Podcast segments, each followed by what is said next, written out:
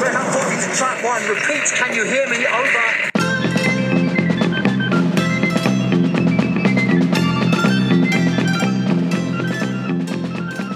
You're listening to Trap One. This week I've borrowed Lawrence Sutcliffe from the Highlanders podcast to discuss Energy of the Daleks, the Fourth Doctor story which Big Finish have just re-released on vinyl. Welcome back to the podcast, Lawrence. Thank you very much, Mark. Thank you for having me back again. It's a beautiful sunny day today that we're recording, so I appreciate you taking the time to come indoors and record this. Oh yeah, it's very nice up here in Scotland as well, so I've got the windows open and... hopefully we won't get too many invading birds. I do tend to get that at this time of year. They forget where the windows are and head inside. So just before we talk about Energy of the Daleks, we've had news recently that the live streaming video platform Twitch is going to be broadcasting over 500 episodes of 20th century Doctor Who. So this started on Monday and is carrying on until the 23rd of July. So this was quite a nice thing to have over the summer. Yeah, and I was reading, Twitch isn't something I've explored before, so I was reading the link you sent me about it, and I quite like that they're doing things like little special Doctor Who emojis for the people, sort of, as they tweet along, and I'm kind of envious. I want to sign up just so I can have Doctor Who emojis on my phone. Yeah, I like that. I like at Christmas, they had those, didn't they? It was a little TARDIS with, did it have snow on it, or a Santa hat, or something like that, I think. Something like that, yeah. Yeah, they were cool. I do quite like it. I think my phone does, if you put TARDIS in, it will replace it with a police box, but it's one of those sort of hidden ones. You have to know it will do that. It isn't an option for you. But I think there are loads of secret emojis. It's all for the young people, Mark, yes. Not for us. Well, I'd never heard of Twitch either until I saw this news, but I have downloaded it and signed up for it. Even though I own all these episodes in DVD already, it just feels like it's going to be quite a nice communal experience that everyone's going to be kind of watching at the same time as they go out, whereas with the classic series it tends to be more kind of a lone thing, doesn't it? You pull the DVD out and watch it, so I think it's going to be a nice kind of feeling part of something as the episodes go out. Yeah, and it'll be interesting. I think, I don't know if they'll be collecting data from it as long, but if it's playing for 24 hours, it's going to mean people are picking it up around the world at different times. Yeah, it'd be interesting to see if there are particular sort of peaks and troughs, and if there are people who sort of stay up because the one episode they really want to watch is at 4 a.m, so they're going to be up for that. Yeah. So it's kind of nice thing. It's not something I've got into before, the sort of the whole tweet along thing. I get too involved with what I'm watching and I forget to tweet, which kind of defeats the whole sort of purpose of it. But it is a nice idea, as you say, to get people to share and be interested in it. And hopefully introduce a few new fans to it. Definitely, and there's some new content as well. So I guess even for the older fans who are already familiar with the stories. They've recorded material with Paul Cornell, Bob Baker, who invented K9, Tom Spilsbury, who was the editor of Doctor Who magazine, Beth Axford from the Time Ladies, who has been on this podcast as well. So there's going to be some nice kind of discussion-y bits on there as well, so I think it'd be good to tune in and catch all that. And as you say, yeah, the little emojis, that'll be a lot of fun, I think. They've got all the classic Doctors, I think, so it'll be fun to see how they've... caricatured those, however. Yeah, and sometimes they come out really well. I remember I think we chatted about this on the last podcast, the Lego Dimensions game, when that had their Doctor Who level released, and every time your character dies, it comes back as the next Doctor.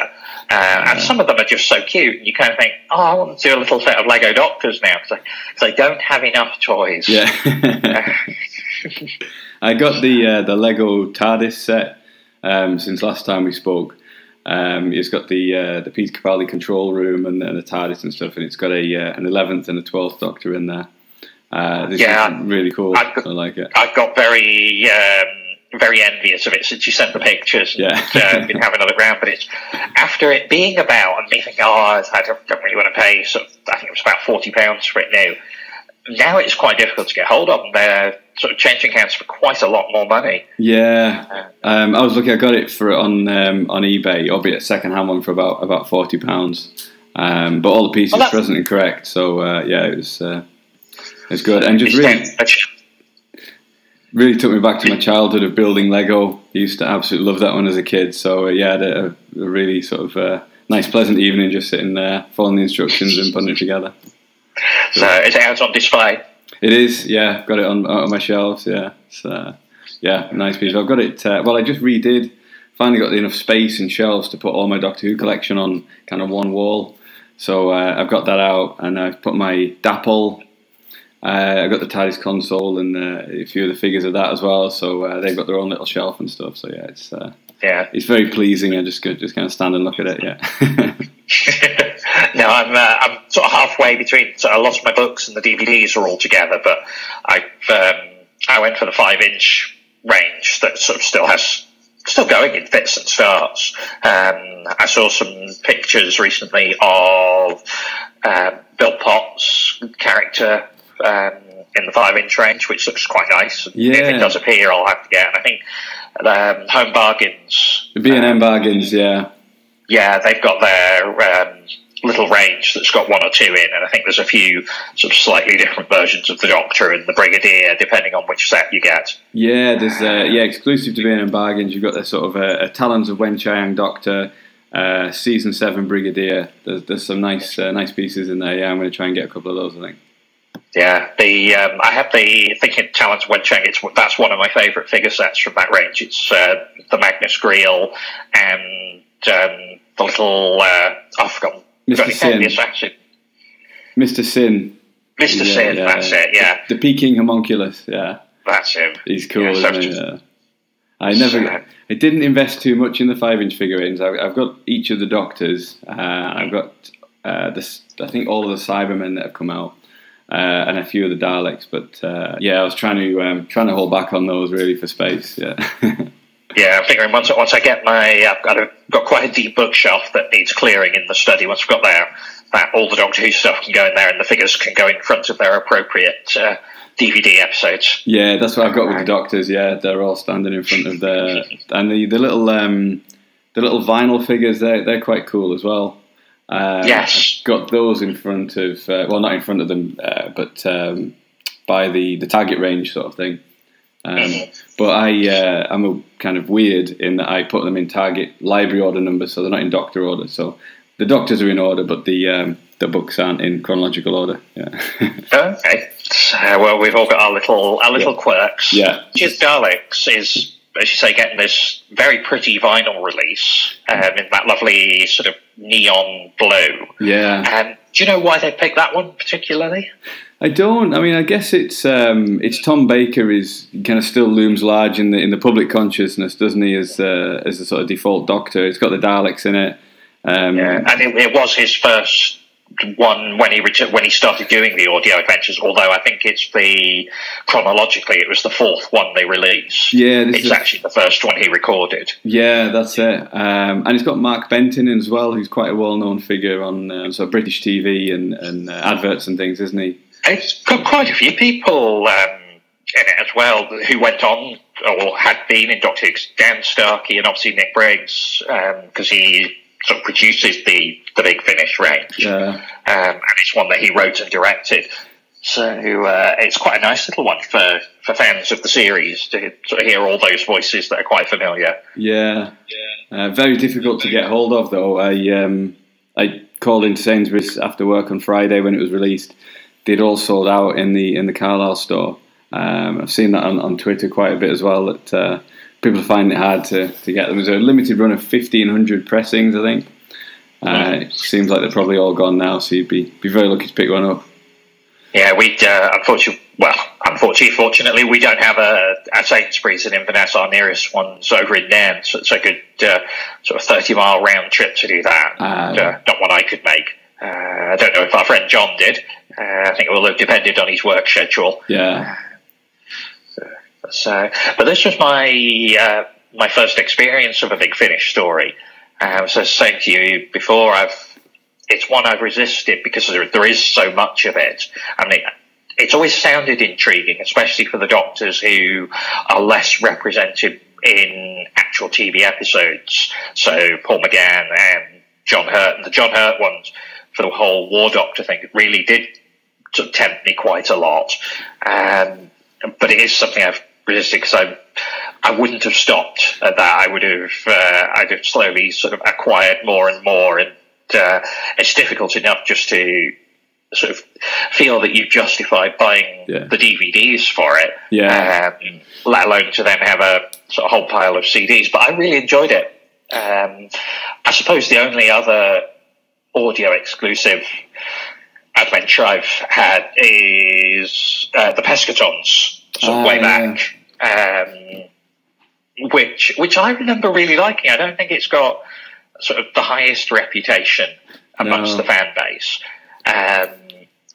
So this was good fun. I listened to it last night and really enjoyed the story as a whole. And then it's about another half hour of sort of chat and discussion amongst the various actors, writers, and producers, which is quite a nice little extra sort of to put on, because it doesn't mention that on the sleeve notes. No. It is, Big Finish. It's quite good value like that. You do get most stories, and you have the behind-the-scenes stuff, so you get a bit of input from the writers, directors, actors, everything like that.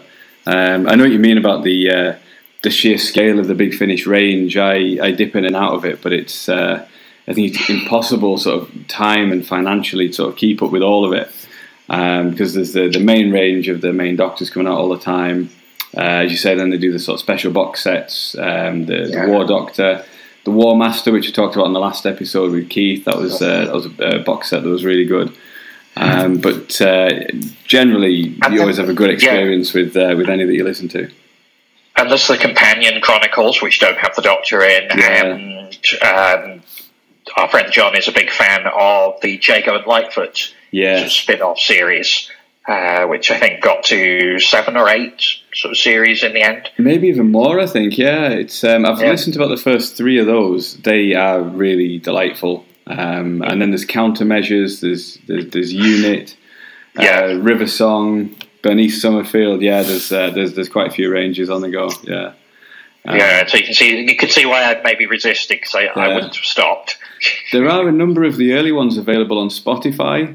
I don't know if you've looked into that at all. You can get some complete adventures that you can sort of stream for free through Spotify. So that might be worth having a look for then. Yeah, if you're looking to explore it a bit further, and I think the first 50 stories you can download for £5 each as well, and they're all sort of 4-part stories. So you get 4 25-minute stories for the price as well, so it's the older ones, because they're from sort of 99 onwards. They're a bit older now. They are a bit cheaper.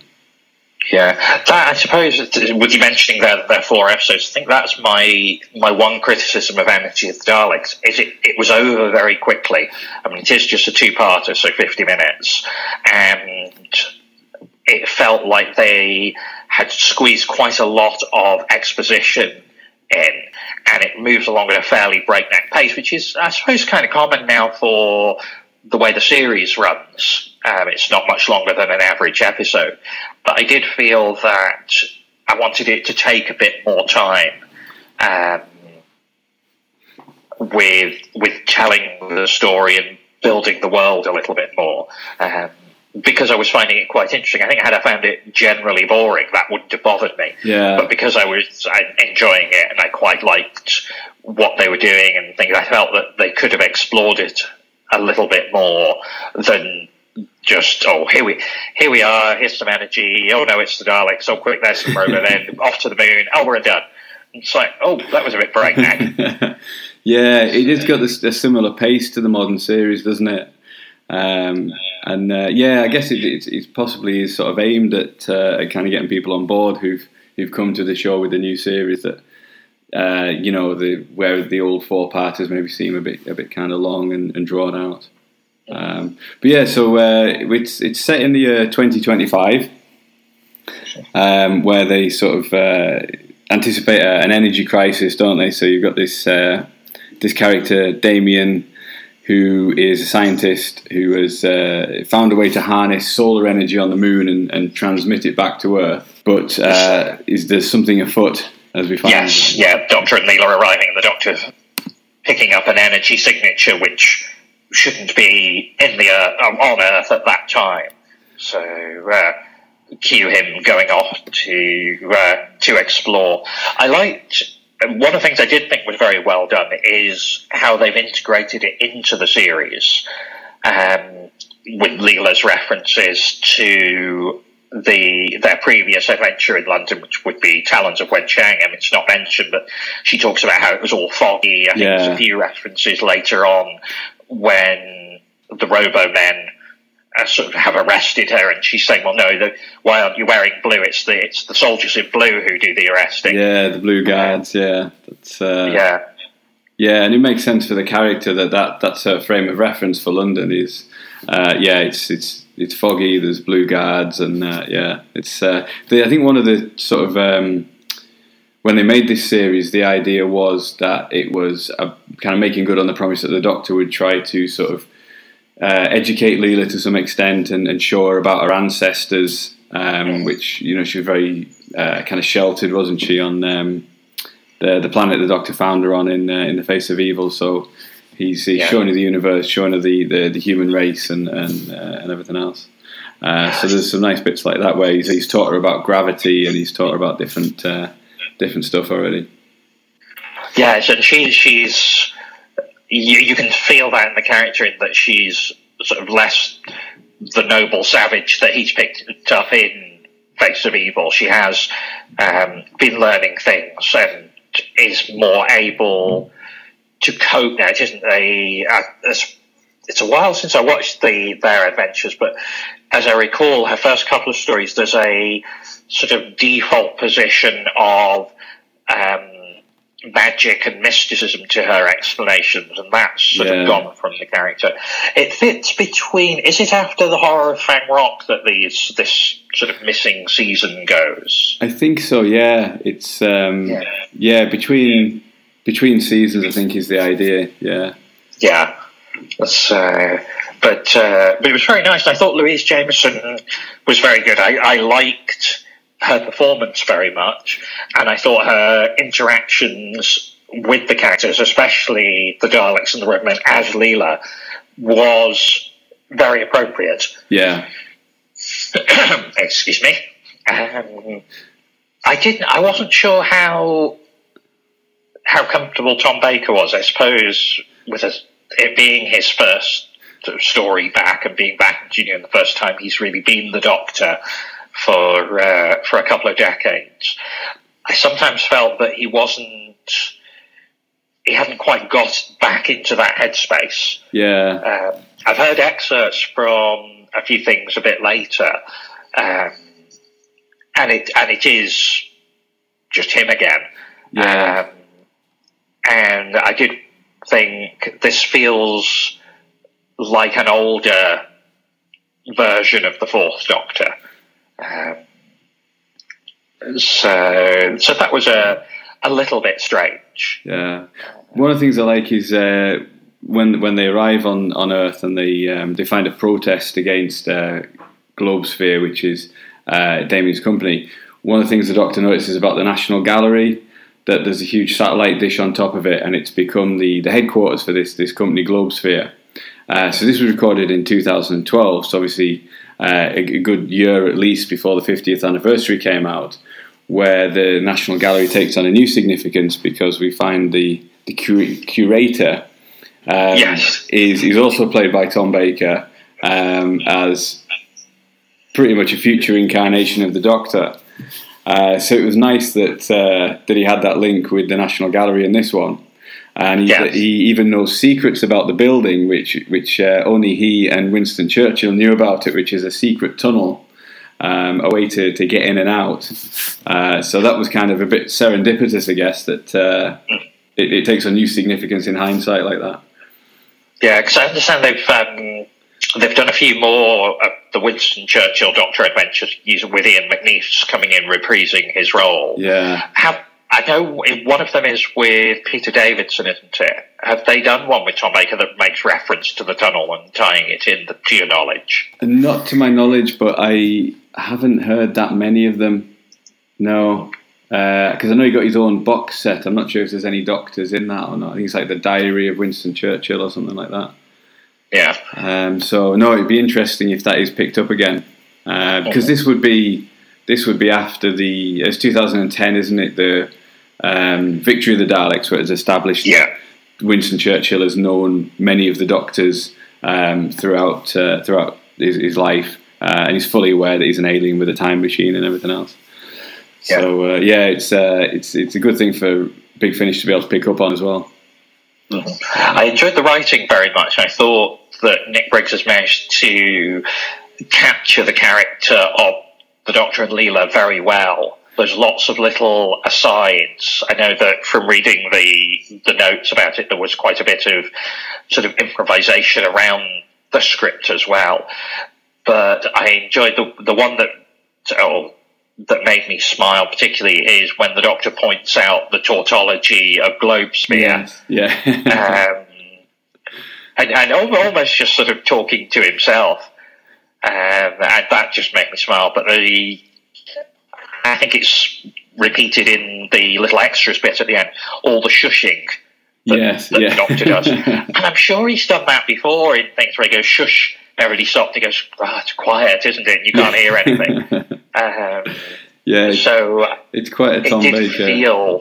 It felt that well written and well thought through. The bit I like when they're escaping from Globesphere, they get in the chair, which is a teleport that takes them up to the moon base, and he goes, "Bye bye, Daleks." It was very much an echo of the City of Death, isn't it? Where he goes at the end, he goes, "Bye bye, Duggan."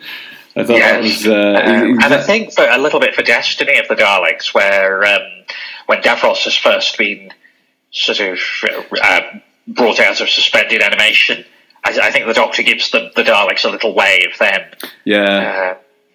Obviously, as a Dalek story, it goes between Genesis and Destiny, and some of the reviews that I read were saying that they felt the energy of the Daleks sort of pitches somewhere between the two.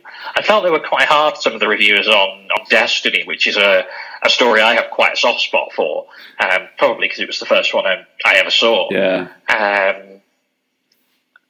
But it was nice to have a Dalek story that doesn't have Davros in. Because I think they became over-reliant on him a bit. And it's one of the sort of better things of the new series that he's only been in a couple of the stories rather than every single Dalek one. Yeah. And because Leela didn't meet them on screen as well, so it's nice to have a story where she gets to face them as well, I think. True, and her sort of natural aggression and belligerence is sort of just a good foil for the Daleks. When they're threatening her with extermination, she threatens them right back. Yeah, it's a different reaction to you normally, isn't it? She's still got the Janus thorns as well. She tries to use them on the Robo-Men once they've captured her. But because they're basically sort of animated corpses, it doesn't have any effect. But that's a nice scene when the character Jack, once they've overpowered the Robo-Men, he says, why are the plants growing out of his back? And the Doctor realises it's Janus thorns. So there's obviously more than one. She's kept one of them's lethal, and she's kept going with them. Trying to bring him down. It was interesting because obviously, with it being an audio one, you're imagining a lot of this. It was nice to have the Robo-Men back. I mean, I've always been a big fan of them and felt that they should be sort of used a bit more than they are. But rather than sort of their classic TV appearance, which with the big metal head cages around their heads that they have, obviously. I was imagining them as they appear in the Peter Cushing movie. Because where they do, I think, have that look that they're described as a bit more of a sort of a corporate shock trooper. Yeah, because they describe visors in this, don't they? Which is more like the Peter Cushing one. Yeah, little helmets with the silver eye masks on. Yeah. And they pull the same. So I found that really quite a good visual sort of tie-in for them. Yeah, and they do the same trick as you get in the Dalek Invasion of Earth of dressing as Robo-Men to pass themselves off and infiltrate the Dalek base, don't they? Which is Barbara's plan, isn't it, in the Dalek Invasion of Earth? And it's quite a comic. Yes, Bernard Cribbins does it in the movie, doesn't he? It's quite kind of a comic scene when he does it. Yes. And it was quite. I think it was quite a bit of humour in this one because Mark Benton's character, when they arrive in the Robo-Men kind of outfits and they get questioned about what they've been doing, and he goes, "Oh, sorry." Yeah. Which a Robo-Man wouldn't be doing. Yeah. And of course, Leela nearly gets turned into a Robo-Man. Mm-hmm. And this one, this is the plan. The Daleks after interrogating her and find out how she's travelled through time, which she reveals the Doctor's name. They're going to convert her because I don't think you see any female Robo-Men in Dalek Invasion of Earth, do you? Robo people, I suppose you should say. Yes, yeah. Hashtag Robo-Women. Hashtag feminist. Yeah.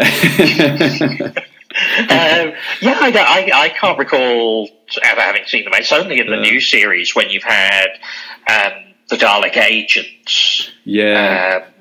Which is the Matt Smith one that begins. Asylum of the Daleks. Asylum, is it? That's it. Yes. Where they've got the eye stalk that their forehead splits open and they burst out. Yeah. Yeah, I think they're a great idea. I like those because you've got that zombie idea like the Robo-Men, but the kind of the horror of them, where the eye stalk bursts out. In some ways, I thought that hadn't been established by when this was recorded, but I did. That was the way I was seeing Damien's character, the leader of Globesphere, who's been sort of co-opted by the Daleks. Yeah, because of that duality they had, that whenever he falls asleep he's back under their direct control and the rest of the time he's sort of operating on like a hypnotic suggestion. They call him a high functioning Robo-Man, don't they? I think I probably prefer the sort of Robo-Men or human Dalek agents to what are they called from Day of the Daleks, the Ogrons. I have a soft spot for Ogrons, but I see your point. Ogrons are ones that I would have quite liked to see come back. Yeah. But they don't... I don't think they work quite as well. Because for me, they don't fit the Dalek sort of ethos. Whereas effectively killing humans and turning them into... sort of controlled slaves is much more a Dalek thing. Having a subservient slave race for a species which are just completely opposed to anything which isn't Dalek didn't quite sit with me. That said, I really like them in Day of the Daleks, and it's quite a nice way to sort of boost the numbers, make them look more threatening. For the time, have somebody who could run up the stairs for the Daleks. Yeah. I kind of like to see them just, you know how they do sometimes, they just stick an alien in the background or give them a little count, a bit like they did with the Mavellans recently in the last series. I quite like the Ogrons just to get a little sort of flashback acknowledgement in that respect. Or just appear under the kind of their own auspices a bit, rather than working for the Daleks or something. It might be nice to bring them up. So after the Doctor and Jack rescue Leela from being robotized, the Dalek comes in and they trick it into inspecting the machine that turns people into Robo-Men, and then activate it. I thought this seems a little bit uncomfortable because all they say the machine is making the Dalek more compliant. He's almost like he's being tortured. The Dalek's being tortured, isn't it? Which it didn't feel quite right for the Doctor. The Dalek does seem to be kind of suffering and in pain while the Doctor interrogates. It didn't feel quite right for the Doctor. Yeah. I think not for the Tom Baker Doctor, I agree with you there. I think for some of the later ones where, particularly the modern Doctors who are sort of post-Time War, who are a bit more sort of no holds barred. The Geneva Convention doesn't apply when it comes to Daleks. Yeah. But I think there are those kind of moments throughout all the series where actually it's a bit more, a bit less sort of good guy, bad guy than you might remember. I mean, there's certainly, right from the beginning, I think there's been a slight question mark over the Doctor's sort of moral character. I mean, there are moments in Unearthly Child where he's sort of considering bashing people on the head with skulls and rocks and not worrying too much about that. So I think there are sort of little bits in those. He does, but no, I see. I understand what you mean. Yeah, just I mean, I think as written, it wasn't supposed to be torture. It was that the Dalek was compliant and maybe trying to resist, but it seemed a little bit in the performance like it was suffering and I mean, not that you feel sorry for a Dalek. It was more from the Doctor's character point of view, I think. Yeah. Yeah, I mean, and that is something they've explored a bit when the Dalek in the more modern stories have developed emotions and had felt compassion in some ways. It does cause them physical pain. It's almost like all the genetic modification and the mood altering stuff to make them as evil as possible. Like there is almost in the way that the Cybermen have the emotional sort of inhibitors in them, some of the modern ones, it's almost like the Daleks have something that sort of keeps reminding them to be bad, so that any positive, compassionate thoughts are sort of treated as something to be punished. Yeah, I suppose into the Dalek, in particular with the Dalek that saw a nebula or something, didn't he? That was particularly beautiful, and that changed him. But then, once the Doctor repaired it, it's like say the machinery around it kicks in again. Yeah, and it inhibited those senses and feelings. Yeah, yeah, I've had a really good experience for my first sort of Big Finish. Sort of enjoyed it very much, and yeah, I would quite like to hear a few more, but I just won't be buying them. Yeah. Yeah, as I say, it's a good opportunity, I think, while they're on Spotify. And occasionally on Radio 4 Extra as well, they will broadcast a run of them. I may well have heard sort of one or two episodes on there. Now I think about it, just sort of put them on, and they happen to be on. Yeah. I think Toby Haydock was sometimes, because he sort of presents some science fiction stuff on there and has written some dramas for it. And they'll broadcast some Big Finish, so they're always kind of worth looking out for, because you can download them on the BBC Radio iPlayer afterwards as well, and kind of they hang around for a little bit there. Yeah, so that's good. So if you, I mean, if as like myself, this is your sort of first introduction to Big Finish, where would you suggest people go to from here with them?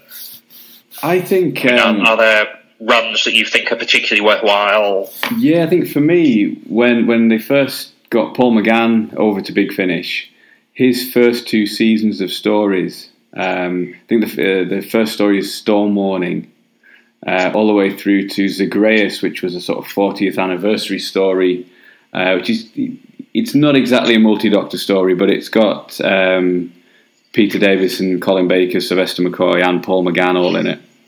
And some John Pertwee audio that had been recorded for something and never used. So it's nice that they've worked the third Doctor into it as well.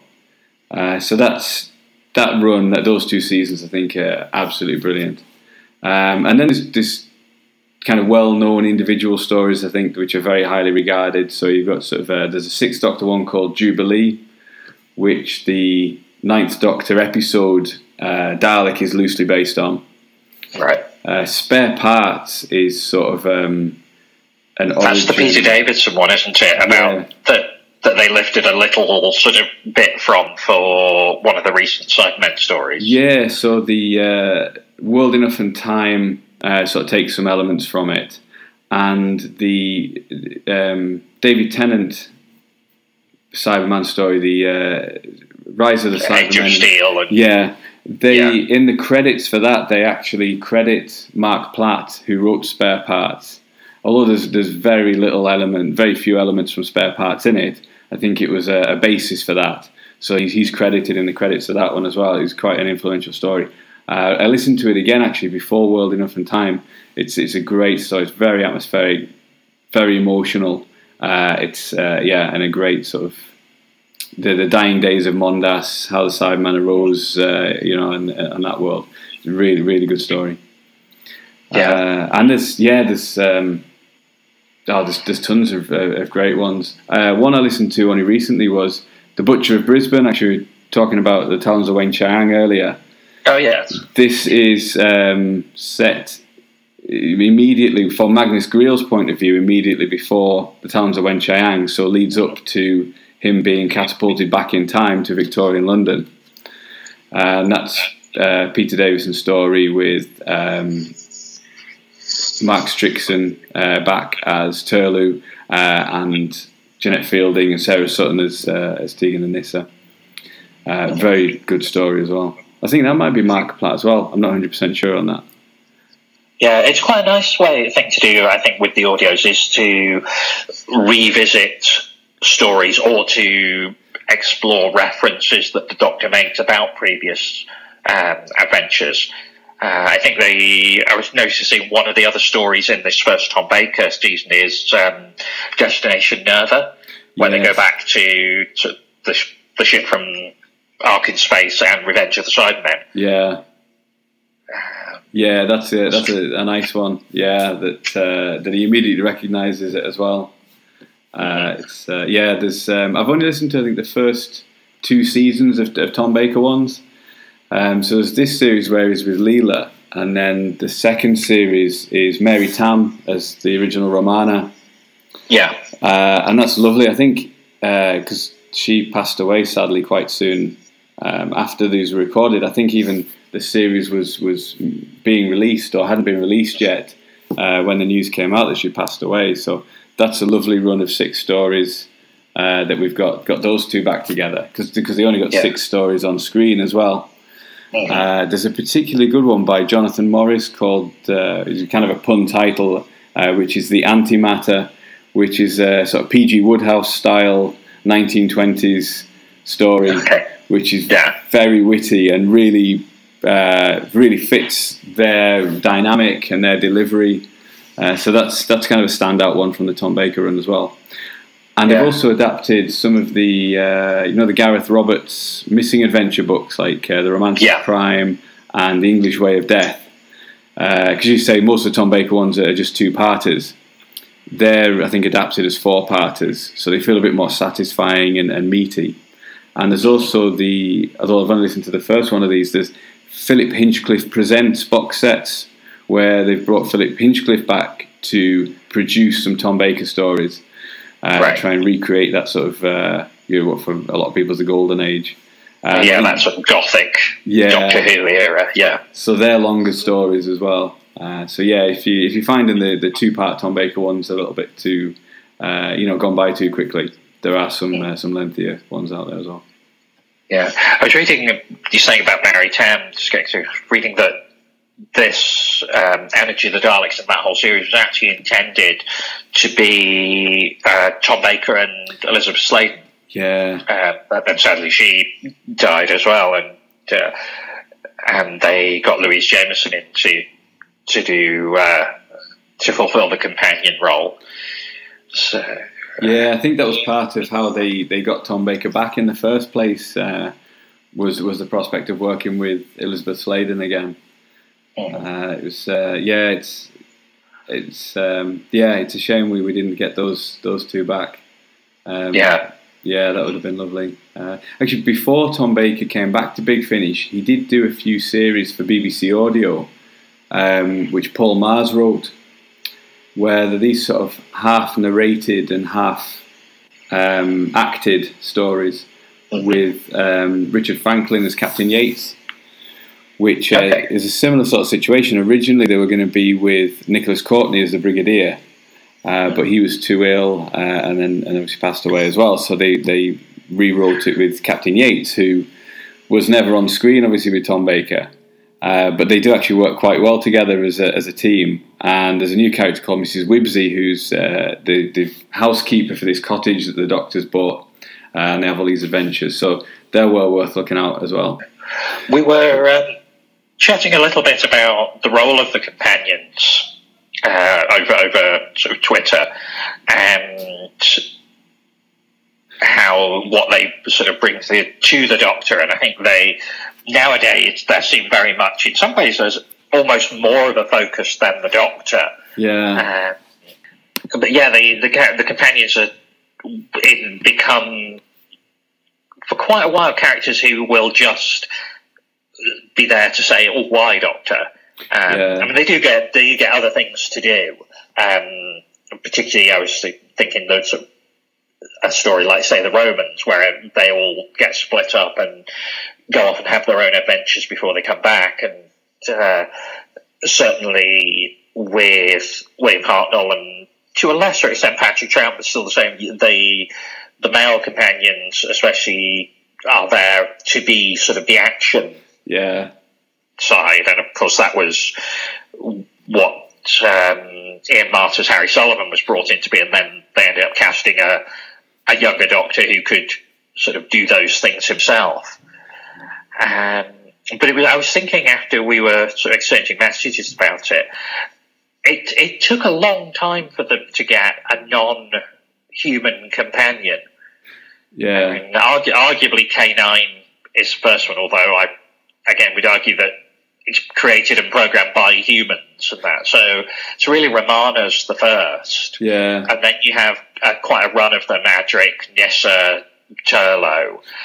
But they never really make much of a thing of that. I've always thought it would be quite nice to actually have a properly alien companion, and they did do that in the comic books for a while. I was very fond of Frobisher, Sixth Doctor and a Penguin.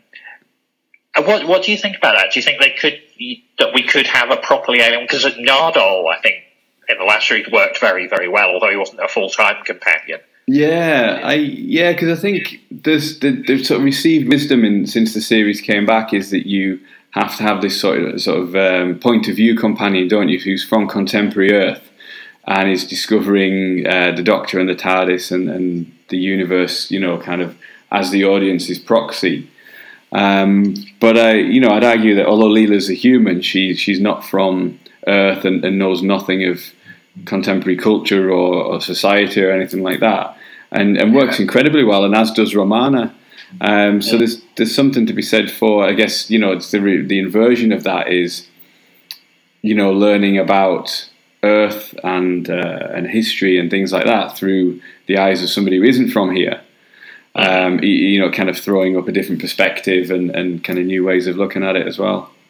I mean, for me, as the balance of companions, I think the one that the little group that worked most effectively is the Second Doctor with Jamie and Zoe. Yeah. I think with Jamie from the past, Zoe from the future, and Doctor, I think that was always a very effective one. I quite liked it with Jamie and Victoria as well, but I think because they were both from the past, it didn't quite work. Because you always had to have the Doctor around to explain things to them. At least with Zoe, she could explain things to Jamie almost as well as the Doctor. And then you get quite a long run. In fact, all the Pertwee companions are all contemporary Earth to the telling of the stories. So I think it is nice when somebody is brought out like Leela, whose point of view on it is very different from a lot of the characters. Because to my memory, they don't really explore that aspect of either Nissa or Adric. No. They just feel like sort of young people, like Tegan does, so all getting along and together. There's a few little nods to it, and there's little bits about things that Adric and Nissa don't know when they're back on Earth. Yeah, they just made me think they're Black Orchid when they see the steam train. Indeed, yeah, that was what I was thinking of as well. That's probably a good example of it. It is a nice scene, that, isn't it? Yeah. I'm very, very fond of Black Orchid. It's one of my favourites. I've always had a soft spot for the sort of the purely historical ones, where the threat is about the circumstance, things like that, or they get separated from the TARDIS. Yeah, it's quite nice when they sort of revisit elements of that. I think there's too often a case of now we'll just throw the monster into it. I think much as there are things to like in Unicorn and the Wasp, the Agatha Christie story, it would have been quite nice, I think, in some ways, if they'd have ended up in an Agatha Christie story with her that was based around sort of one of the stories she later went on to write. Yeah. The rumour is that the Series 11, the new series coming up with Jodie Whittaker, that there's going to be 4 stories set in the past. So it'd be interesting if one or any of those is a pure historical. It would be the first time we've seen that in the new series, wouldn't it? Yeah. Although the formula has become, the kind of historical or celebrity historical with aliens, there's enough jeopardy in being in a difficult situation in history that they have to escape from. Which you often got in the Hartnell ones. It was just, we need to get back to the TARDIS with our lives. I think that's there's enough excitement and jeopardy in that they can do a story. So it'd be interesting to see if they experiment along those lines. Yeah, interesting. I mean, now they seem to be interested in going to America more to do an American story for the North American audiences. Salem Witch Trials would be fantastic if they suddenly appear, because they would be so alien to that world that people would just assume they're witches. I don't know if that's ever been sort of picked up on in a story. It seems such an obvious one. I think there is a one of the BBC Past Doctor adventures. Mm-hmm. I've got a feeling it might be by Matt Gatiss or Gareth Roberts or somebody as well. I'll check this and I'll put it in the show notes. And I'm not even sure what it's called, whether it's called The Witches or something like that, but I'm sure it's a William Hartnell story. I can see the cover. I think it's got Vicky in it as well. It's set around... No, actually it's Susan, because I think... I haven't read most of these since they came out, but I think it might hinge around Susan's... psychic abilities, which they're only really on TV, they only really talk about in the Censorites, don't they? Yeah, I've got a feeling it might be around that, but it's been like a couple of decades since I read it. So one of the few sort of novelizations I have that's sort of missing adventure, I think, is another historic one. It's the Mark Gatiss one about the Roundheads, so the English Civil War. I like that one. I thought. And there's the Plotters as well, which is a nice one about the gunpowder plot. Mm-hmm. So I think I can understand the producers sort of feeling that sort of the aliens and the monsters are a safe, more of a safe bet. Are you going to bore somebody because I don't think a story like, say, Reign of Terror or The Massacre would necessarily work these days, certainly not in the way it's been done. Yeah. And sometimes it's very effective. Shakespeare Code, to have the witches in, works really well, because obviously Shakespeare writes about the witches in Macbeth, and it all tied in very effectively, I thought. Yeah. But every now and again, I do just go, do we need that monster? Do we need that alien? Yeah, and there's stuff like the Aztecs. There's danger because it's quite bloodthirsty, isn't it? Ian has to have the fight with the champion. I can't remember the guy's name. And then in Marco, it's the Crusades, isn't it? There's people buried with where the ants are buried up to their heads, and where the ants are going to attack them and things like that. I guess if you're a kid, that's as just as much as aliens. That's kind of a horrible, kind of brutal idea. It's quite kind of bloodthirsty, isn't it? I think if you pick an area of history that's quite dramatic like that, anyway, You get to the end. They were quite brutal, some of those historical Hartnell ones, even up to the smugglers. Yeah. Which had quite a lot, I think, for a historical story cut out. Is one of the few ways in which smugglers has survived is the censored outtakes from when it was shown in Australia, which is lots of people being stabbed and threatened with knives. Yeah, and even that idea in the Aztecs, the perfect victim idea of human sacrifice. It's quite a bit. His partner is trying to prevent so that the Aztecs won't be massacred when the Spaniards arrive. Yeah. So, yeah, I remember Aztecs very vividly. It was one of my favourite, because I obviously read the novelisation long before I ever saw it. Yeah. But it was one of my favourites of those. Not a very long one, as I recall, but it told the story very, very well, and was one of the ones that, when I then went to watch the TV series, there wasn't too much of a deviation between sort of what had been written and what had actually happened. Yeah. Which is the case. Mm.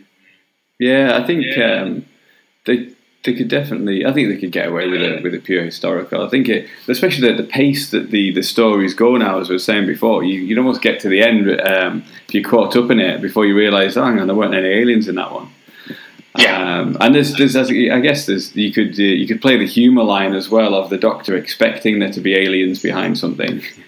And kind of searching for them everywhere, and get to the end and find out, oh no, there weren't any aliens here. Yeah. So we should write it. Yeah, definitely. Yeah, we'll send a treatment to Chris Chibnall. Yeah.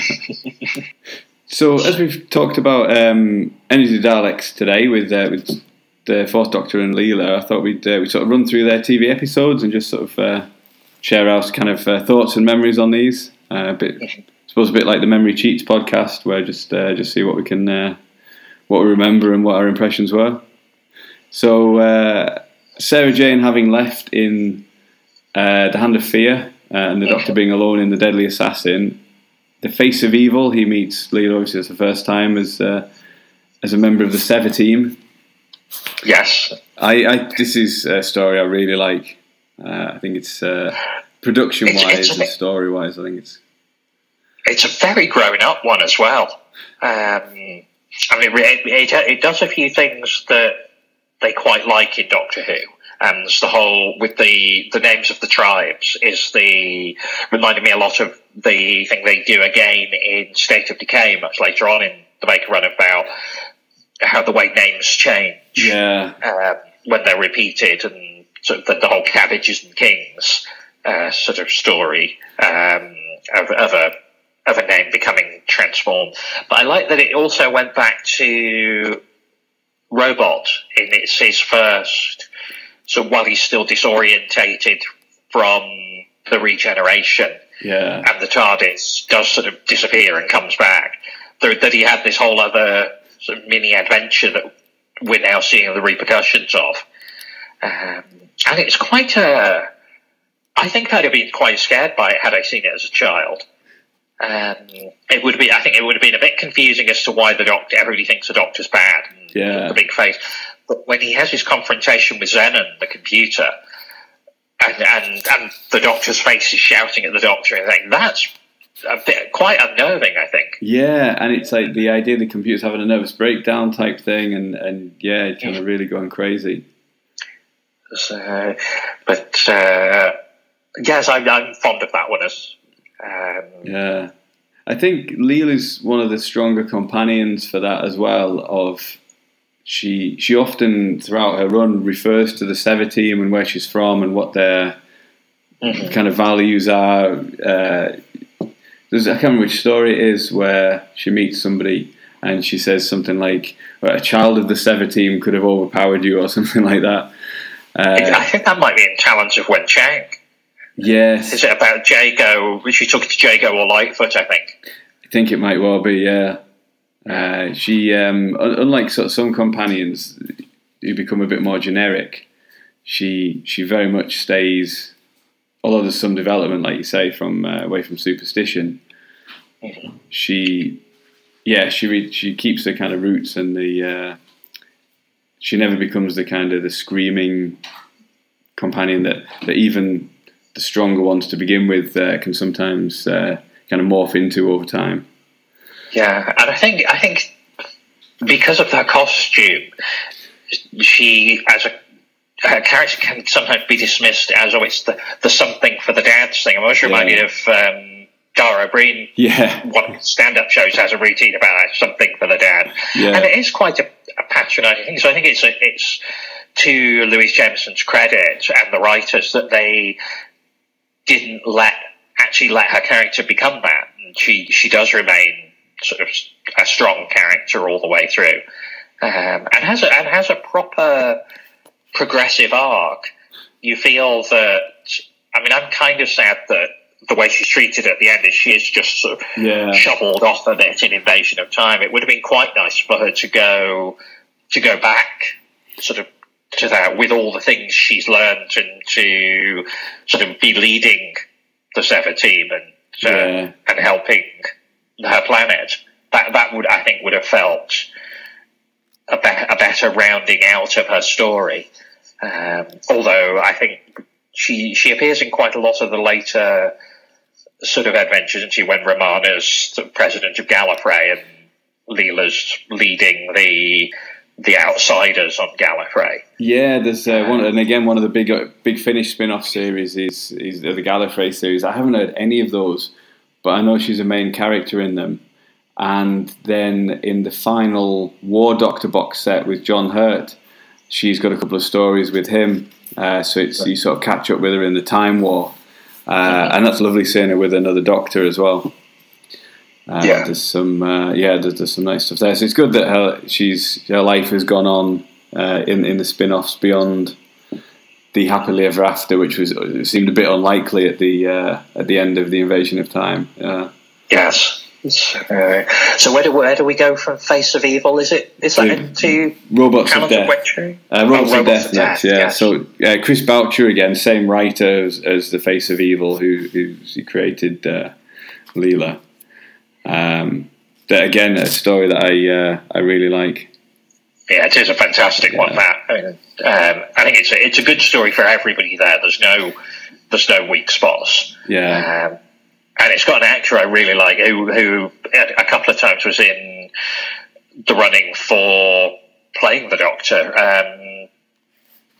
Is it David Collins?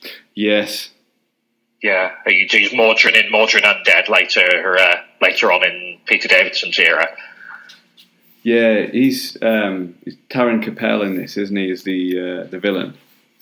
No, he's the investigator. Ah, right. Who has the nervous breakdown? Yes, that's right. Yeah, yeah. But it's a really nice story. We not that long ago, and it's just a joy from start to finish. That and the Vox and the Dumbs the robots. Again, they're characters I just like to see in the background of something. When you're in a time period that's appropriate to their characters, just put them in the background. I'll be quite happy with that. They don't have to be big starring characters. Yeah, I think in my kind of headcanon, are they called the hosts in Voyage of the Damned, the David Tennant, the Kylie Minogue Christmas special? It felt like they were from that kind of, maybe from similar kind of world or civilization. They've just maybe been sort of jazzed up versions of the Vox for the crews. Yeah, like I think it would have been nice if they were, there's a little nod to say they were from that planet or that area of space or something like that. They could have worked that in, because they had that same. There was an air of them that was similar, wasn't there? The design of the robots, the voices, everything like that. I think is it works really, really well. Yeah, and I like the costume design for the humans as well, because it doesn't. I mean, in some respects, you could say, oh, they look like really bad, like disco sort of costumes, but because everybody plays it so well, it just feels like, well, that's the fashion of that era. It's a very good series. I mean, it's a very good run of stories that Leela has to be introduced. Yeah. And I think her character adapts very well to this whole thing.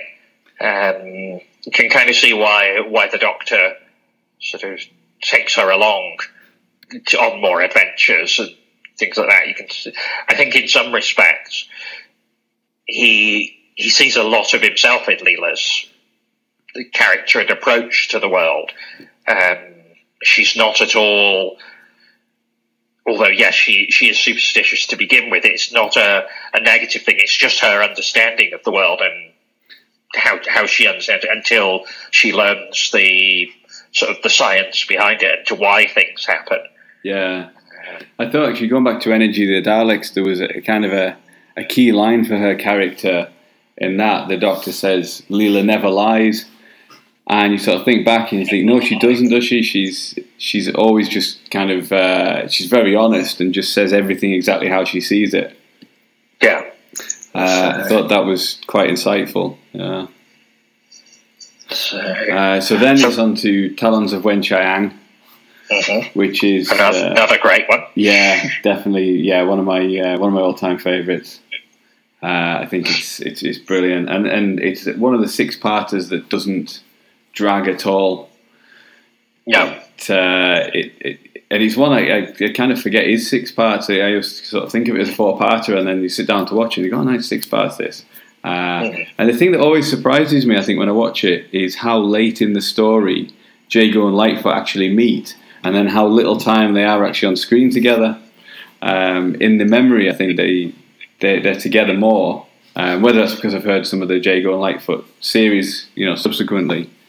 Yeah, but brilliant kind of pair of characters, aren't they? And Robert Holmes' script, who he sort of had a plan of doing a spin-off with them, didn't he? Kind of not a science fiction thing, but just kind of maybe a sitcom type thing with the two actors playing Jago and Lightfoot in Victorian London. Yeah, I don't know. Would that have worked, do you think?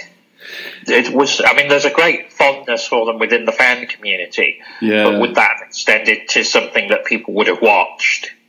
I suppose it depends what type of stories they were. I mean, presumably they'd have steered away from science fiction, but then, I suppose what a sort of a pathologist and a theatre impresario would have done on a weekly basis in a TV series, whether they would have investigated murders or just kind of got into scrapes together. I'm not sure. Obviously, the radio series goes down the sort of science fiction route, or things that seem supernatural and then have a sort of a science fiction, kind of rationale behind them in the end. Mm-hmm. So, and it's the first in that series of Tom getting to wear a different hat. Yeah, he gets to do Deerstalker. He gets to do his Sherlock Holmes one. Yeah, it's a very sorry, and again, it's one that I think had I seen as a child, I would have been quite freaked out by. Yeah, I can, although I don't agree with it, I can see why there were concerns, and that the show was becoming sort of too scary for its intended audience. It's not an argument I particularly buy, because I don't think there's anything particularly wrong with giving kids a fright now and again, as long as you sort of tie it up, as the show always did, with sort of the resolution and this is explained and the threat is dealt with. And I remember watching it, and Keeper of Trarcham's first sort of story that I saw all the way through, although Destiny of the Daleks was the first one I saw any of. I found Keeper of Trarcham, which is a fairly mild story, sort of really disturbing, with a statue that sort of comes to life and kills people. Never mind the rotting master living inside of it. Yeah, I suppose you don't think of the monster element of that one, but it's there's some disturbing stuff, and it's kind of then you've got the body horror type thing of the master taking over somebody else as well, haven't you, with Tree Mass at the end? So it's some disturbing ideas underneath all the sort of Shakespearean politicking and family stuff that's going on the surface. Yeah. But yeah, Talons of Weng-Chiang is a very good story, and I think the rat looks all right. Yeah, it's something you get on the special features where Philip Hinchcliffe, he's got some regrets over it, hasn't he? Thinks it should have looked a bit more kind of matted and kind of messed up and stuff. But it's on screen so little. Yeah, and in that half in darkness, it gets away with it. Yeah, definitely. And as you said before, Mr. Sin, properly creepy, isn't he? Yes. Yeah, he's really unpleasant. And then the reveal of what's happened to Magnus's face. Yeah. It's all melted. One of those really good sort of, not quite a blink and you'll miss it, but it's a very quick reveal just for the shock value, and then he's covered up again. Yeah. Yeah, it's one of those beautiful ones. It's a thing that's said in quite a lot of the documentaries about sort of the production design in Doctor Who is set something in the future, and the production design team often get a bit lost and just wrap everybody in tinfoil, but give them a historical period and they can really go to town. And I think that's one of the best ones for sort of creating that late Victorian Soho Limehouse look. Is really lovely. It's all set at night as well. It's foggy. It's at night. It's claustrophobic. Yeah. It's, I think the only criticism you can make, and this is one with hindsight, is the casting of Li Chang, the hypnotist. Obviously using a white actor, and then sort of making him up to appear Chinese, which really wouldn't fly today. And no. I don't know if it's not. I feel it wasn't even necessary then. Yeah, absolutely. Yeah. They did it, and we have to live with it.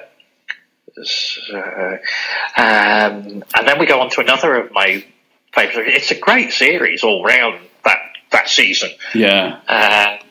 Horror of Fang Rock. Yes. Another great hat. I think it's something they should have kept for Tom, is actually that he has different hats through the different thing. Hat every week, yeah. Yeah, he's a bowler hat in this one, isn't it? It is, yeah. And I really like it. It's one, it feels, we mentioned Agatha Christie earlier, it feels a lot, very strongly influenced by that, and the her story And Then There Were None, where sort of people are getting bumped off and mysterious location, and the only appearance to date in the show of the Ruttons, which when you actually see it at the end is a bit like, it's it's a lime jelly. Yeah, it's one of those stories where only the Doctor and companion survive as well, isn't it? It is, yeah. Looks for a moment like they won't, that one of the others is going to, but then, and they use the nice explanation at the end for Louise Jameson's eye colour changing. Yeah, because so she didn't have to keep wearing the contact lenses to change Leela's eyes, which I thought was a nice little thing. But they didn't have to put in, because I don't know that people would have. I mean, yes, fans would have noticed. Yeah, but I don't think anybody would have been too bothered by if she'd have just stopped wearing the contact lenses. No. But to give it a nice little reason that she looked at the explosion and it changed the colour of her eyes. And the picture quality in those days, it would probably have been quite hard to discern a change in eye colour, I would imagine, apart from in a very much a close-up. Yeah. Yeah. It's Terence Dix wrote this one, didn't he? And it was, I believe it was a replacement script for something else. I think it was a very late edition. But totally came up trumps with it. It's very... I love the cliffhanger when the Doctor sort of almost... He does turn to the camera, but he sort of turns and he says, I don't think we've locked... we haven't locked the creature out. We've locked it in. It's a great piece of Tom Baker performance, and then the titles crash in after that. Yeah, really. Yeah, and I like lighthouses. So, that's always a good thing. So. Then after that, we go to The Invisible Enemy, which is maybe less successful from a production point of view. Yeah, It's not one I'm overly fond of. But it does introduce K9, and I do love K9, so it's got it does have that going for it. So yeah, the point where the Doctor and Leela have their little sort of shrunk down versions that get injected into them to fight the infection is one that I really liked. That idea.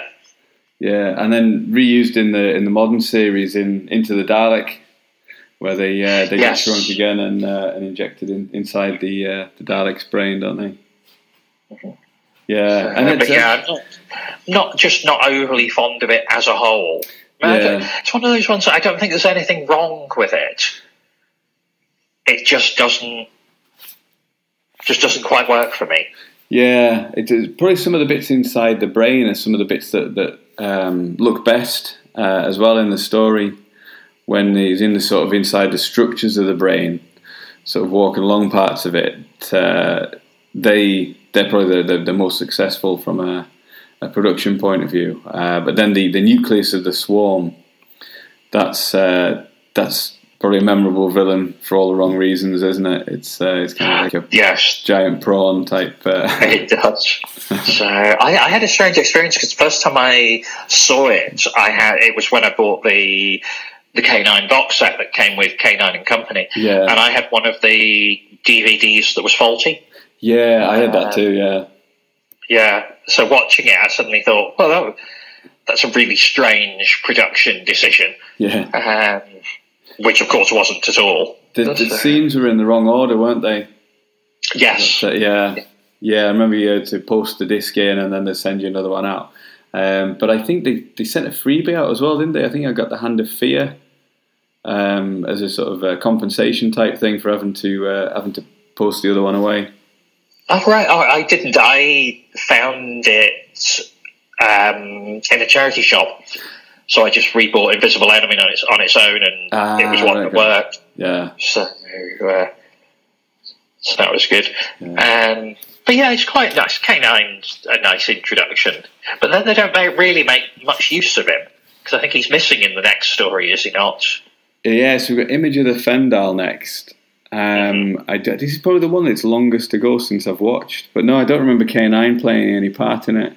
I think I might be misremembering this from the special features and behind the scenes stuff. I think K9 was only designed for use in one story, and then they quite liked him and thought we'll bring him in. So I guess it took them a little while to then adapt the subsequent scripts to incorporate him, because that same thing happened. And to adapt the model, because obviously a lot of Image of the Fendal takes place outdoors. Yeah, it was a notoriously difficult prop to use. Yeah. So they had to lay little tracks and things like that, didn't they? So you could move around. But yeah, similar thing with Fraser Hines, wasn't it? That after the Highlanders, they used to lay little tracks to move Fraser Hines. So it's a little known fact. But yeah, it wasn't originally intended to stay on as a companion, so they then had to adapt some of the subsequent scripts. And then in the moon base, that's why he's in bed for a lot of it, isn't it? When he succumbs to the poisoning, the virus, because it's for a long time, as they were telling the story of the Highlanders, they were expecting that it would be Hannah Gordon's character, whose name I forgot, that would be the one that would go on to do that. But yeah, I like Image of the Fendal again is another sort of really creepy one, and another one that I really, again, I first came across it related to the novelisation, and then it's another one that really I didn't feel I let down in any way when I saw it as a TV series. Yeah, I think the ending, from what I remember, Is it this one? Where the ending doesn't quite make sense to me. I can't quite remember what it was about it, but there's something just slightly unsatisfying. Mm-hmm. Yeah. And it's another good one for Leela, and again, it's one that was written by Chris Boucher. Yeah. So obviously, I think he had a really good handle on the character. Yeah, having written her first story, he's kind of handles her as one of the best writers, doesn't he? This is the first time she's on contemporary Earth as well, isn't it? Or for the time, contemporary Earth. Yes. So it's one for a long time. It's a story I used to confuse with Stones of Blood. Right. Just in my head, but the similarities in the setup for it. Yeah, you've got the sort of mysticism disguising, science fiction kind of idea, I suppose, haven't you? Yeah. The old, is it Mrs. Tyler, the old lady in it? I think he's a great character. Mm-hmm. She's got all the superstitions and all the kind of the bag of salt round the neck for protection and all that kind of stuff. And then so that becomes the MacGuffin for how they defeat the Fendal. Yeah, it's that idea, I suppose, like Face of Evil, isn't it? Where kind of real scientific ideas have over time become superstitions. Yeah, yeah. It's, and then it's one of those themes that crops up in Doctor Who quite a lot, isn't it, as well, where you've got an alien that's influenced history for a long time, so like Skaroth and Azal and people like that. You've got the Fendal have been manipulating things to get this point, so even to the extent that one of the characters is called Fendelman. Yes. Yeah, I have it's one of my nice sets. It's the 5-inch figure range. They did an image of the Fendal box set, and you get a big Fendal, a little one, the little skull that's relevant in the story that sits on a plinth, and I think you get a Leela character with that. It's rather a nice little set. Yeah, I didn't get any of those. They're always very tempting, though. Because they do one with Syl, don't they, and Perry. That I thought looked quite cool as well. Yes. So after Sunmakers, after Fendal, we go into a little run, which I think is a bit of a drop-off for this season, which is sort of Sunmakers, which I'm not overly fond of. It felt a bit unsubtle. Yeah. Yeah, it wears its themes on its sleeve, doesn't it? Yeah. Yeah, and it sort of hammers it home. It's one of the stories that could be shorter. I mean, often I feel that, I could do with a bit more of that, or I'd like a bit more, but yeah. Sunmakers is one that I feel drags. I like because Robert Holmes, it's the dialogue I think is fantastic, and there's a lot of puns and plays on words, that kind of thing, about tax and the system and all that kind of stuff. Yeah, and it's Pennant Roberts who's also the director, who's a very safe pair of hands. Yeah, and went on to direct my favourite Warriors of the Deep. Yes, but yeah, it's one that I feel because it is such an obvious satire. It fails in its storytelling in some ways. It could have just done with being reined in a bit for me. Somebody reminding Robert Holmes, yeah, you're telling a story as well as making jokes. Yeah.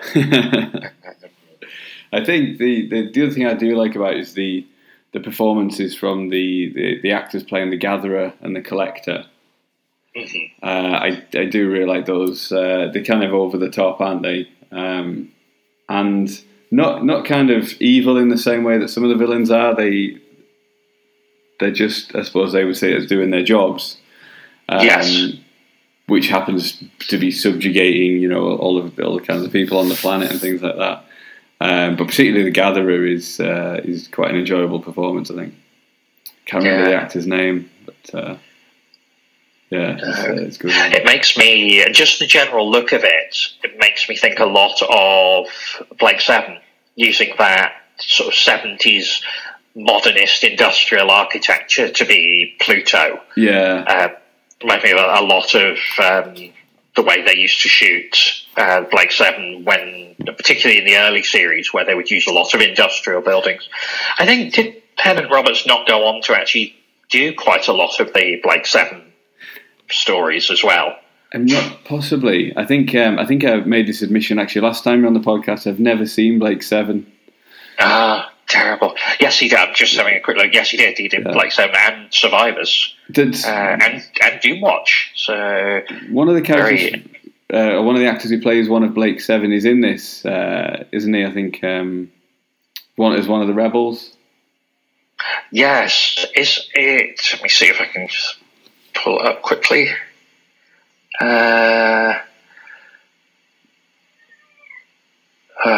Michael Keating, Villa, right, for Black Seven is in it. Yes. Oh, hello, Podcat. The Podcat has just arrived to bless us Excellent. With her presence. But yeah, I mean, I don't have anything particularly against Sunmakers. I just don't have a lot for it. Mm. Yeah. The K9 gets a bit to do in it, at least, doesn't he? He's because you're in corridors. He's out and about and happily shooting people. Yes, yes. And then we're on to a story which I probably haven't seen since I bought it, so I probably haven't seen it for 10 years, which is Underworld. Yes, this is Bob Baker and Dave Martin again. It is, yeah. See, the thing that this is most well known for is them spending the whole budget on the spacecraft sets, isn't it? And then not having enough money to shoot the rest of it, so everything that's set in the caves, which is an awful lot. Yeah, and it's terrible CSO lines around everything. To my memory, I mean, it's one of the ones, the stories that sort of taps into mythology again. Yeah. So it's I remember it's not what. Not that I didn't like it, but I don't remember, again, as with some makers, I don't remember really enjoying it. Yeah. Maybe it's one I'd probably need to sort of get down off the shelf and go back to. I watched it, too long ago. It's. I think it's like all these stories. Anything with Tom Baker in is saved to a large extent by Tom Baker's performance, isn't it? Yes. He can elevate the weakest material to be hugely entertaining. When it was released on DVD, it was in a Myths and Legends box set, I think, with it was Horns of the Nymon and the Time Monster, I think. Oh yeah, that's strange box set. Basically, we've got these stories left. What can we call it as a box set? Yeah, and because they're all sort of loosely based on classic mythology. They put them all together, but normally when they do a box set like that, they would put a weaker story with a stronger story. But they were three not very highly regarded stories, I'd say. Yeah, I think I enjoyed Haunts of Diamond, I have to say. Yeah, but I think what I enjoyed about it is just how shamelessly they've ripped off a myth. Yeah. They might as well have just sort of gone back and done it as the Minotaur. But I love, Graham Crowden. Crowden, yes. Yes, yeah. His performance is just bonkers. Yeah. And massively enjoyable for that. Yeah. I suppose the like Underworld, like Horns of Nymon, there's no real explanation of how these events made their way into human mythology, is there? No, because obviously with Underworld, it takes place in the future. Yeah. Or apparently takes place in the future and things like that. I think they do sort of try and go back a wee bit with the Haunts of Nymon in the God Complex, which has a creature that's related to the Nymon. Yeah. And I think there's a little bit of sort of shoehorning there. Mm. And does Time Monster that takes place? Obviously, it's one of the sinking of Atlantis stories. It's sort of there's some links to ancient Greece, and they travel back in time to Atlantis, which is a sort of a civilization along the same sort of lines, isn't it? Yeah. I like the way that Underworld adds to sort of Time Lord mythology. You get the idea in it that Time Lords visited the minions when in the Time Lords' early days of sort of time travel and were like gods to them and elevated them up to the extent that they got nuclear weapons ridiculously early and had this huge war. And that was one of the things that brought about the Time Lords' non-intervention policy. Yeah, so it was a nice bit of Time Lord mythology building, I think. Similar thing to the. I don't know at the time whether it was within the canon of Star Trek, but with the Vulcans and the Klingons. So similar thing. The Vulcans discovered the Klingons when they first went off into space and gave them advanced weaponry, and the Klingons weren't ready for it. Why they're sort of so warlike and have all these weapons is because they're still a society which aren't ready for that level of technology. Yeah. I'm not that well versed in Star Trek either, but I did enjoy the most recent series on Netflix. Discovery, yes. I thought that was very good. Yeah. But I don't think you needed necessarily to be a Star Trek fan for it. I think it worked in its own right as an enjoyable piece of sci-fi. Yeah, absolutely. I thought that was very strong. Probably the Star Trek I enjoyed the most, I think, that one. Yeah. And then we get Leela's final story. Yeah, overall too soon.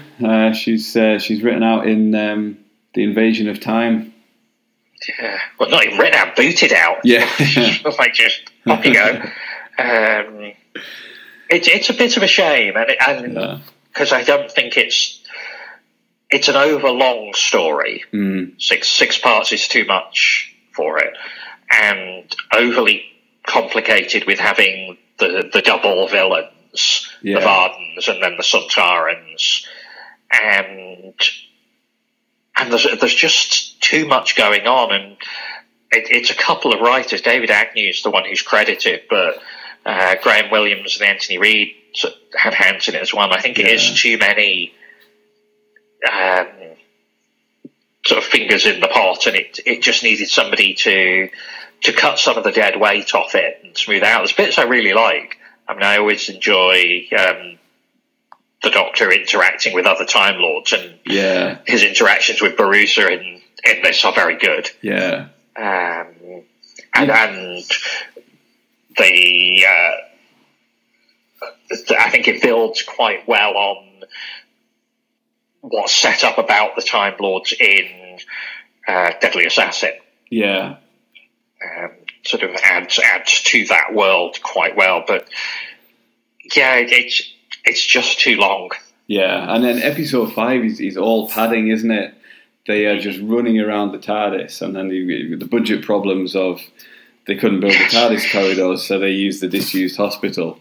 That's just weird. Yeah, just tons of scenes of them running around, and then the weird bit with the swimming pool when the Suntaran falls over the deck chair and that kind of stuff. Yeah, could have done without that, but then, of course, I think they were too sort of set with 3 episodes. You couldn't have done, unless something had gone wrong, as it did with Mind Robber. Yeah. A 5-episode one would have just thrown it when you'd have to, what do you do with that extra sort of episode's time?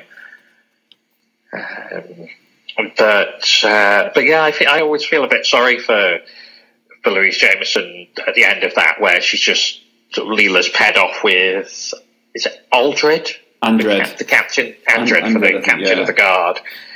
And it's just like, that's it. Yeah. Because I think behind the scenes sort of explanation is that Graham Williams, the same things happened with Mary Tam, I think, didn't it? Where he just thought he could talk them round into staying another year. And then couldn't, so they very hastily had to write the exit. Yeah. So, it is a shame. As you say, it would be nice if she'd gone back to the planet the Doctor found her on and had a hand in sort of rebuilding and uniting the Sever team and the Tesh to work together, that kind of thing. Mm-hmm. But it's good that Big Finish have given her a life beyond that. Yes. Yeah. And she seems to... sort of Louise Jameson seems to be enjoying it. I think there's some actors who aren't always sort of... I mean, I think they're not unhappy with their association with Doctor Who, but they don't embrace it as something else they can do in their career. I think they see it as something from that period, and now they're done with it. I think maybe that was Tom Baker's sort of feeling for a long time. Which is quite understandable. Seven years of your life, and to still be sort of so associated with that character to probably the detriment of his career. Absolutely, yeah. I've never seen Tenko, which I know is Louise Jameson's. He's kind of, you know, another big part of her career that I've heard her talk about at conventions, and he's very highly regarded. I remember my mum watching it, and I don't think it can't have been on very late, because I remember seeing some episodes, but not really watching it because I was too young. But yes, I understand that it's sort of very, very good. I think I did see something, but it's going to be repeated on one of the Sky channels, I think. So I need to look out for that. It's something I'd be interested in seeing. Yeah, and I think there's available Network or one of the companies that do a lot of old TV series box sets. I think they do one of the whole run. Yeah, be worth a go for. Yeah, so when you look at it, it's not that many episodes that she was really around for, Leela. No, what, a season and a half. Yeah, that's it. It feels longer when you think about it, but then when you boil it down, you look at the stories and the episodes. It's all too brief. Yeah, six episodes in that season and three or four in the previous. So, just goes to show, really, that a well-written character portrayed by a good actor can have a really big impact. It's not that many more stories than Mary Tam did as the first Romana, but I definitely don't. I think Leela has a much bigger impact. Yeah, she looms larger than either of the Romanas. Yeah, I think with Mary Tam as well, because there was that. Although it's six different stories, there's the overarching key to time arc, isn't there, as well? Indeed, so you've only seen her within the context of that on screen. Mm-hmm. Yeah, so maybe again that is nice that she had an audio adventure as well to expand her character and show what else could be done. Yeah, they're lovely stories in that run as well. I'd recommend those. I'm just having a look at the novelisations for that series, where Leela's in it for the whole one, and notice that Terence Dix did all of them. Right. Yeah. Kept himself busy. Yeah. Yeah, very, very, very prolific. Yeah. So, thank you very much for joining me today, Lawrence. It's been a pleasure discussing the Fourth Doctor and Leela's era and Energy of the Daleks with you. Cheers, thank you for inviting me and having me back. No problem. So I look forward to some further episodes of the Highlanders soon. Yeah, hopefully coming soon. Season 3 of the new Doctor Who series, so the Martha Jones season. Get John and I up and running and ready for Jodie Whittaker's arrival. Great, I look forward to that. So where can we find you on the internet, Lawrence? I am on Twitter at LOL73, LOLL73, and otherwise I'm just hanging around. Yeah. I'll put links in the show notes to your Twitter account and to the Highlanders podcast, which I heartily recommend. Thank you very much, Mark. Thank you, and goodbye.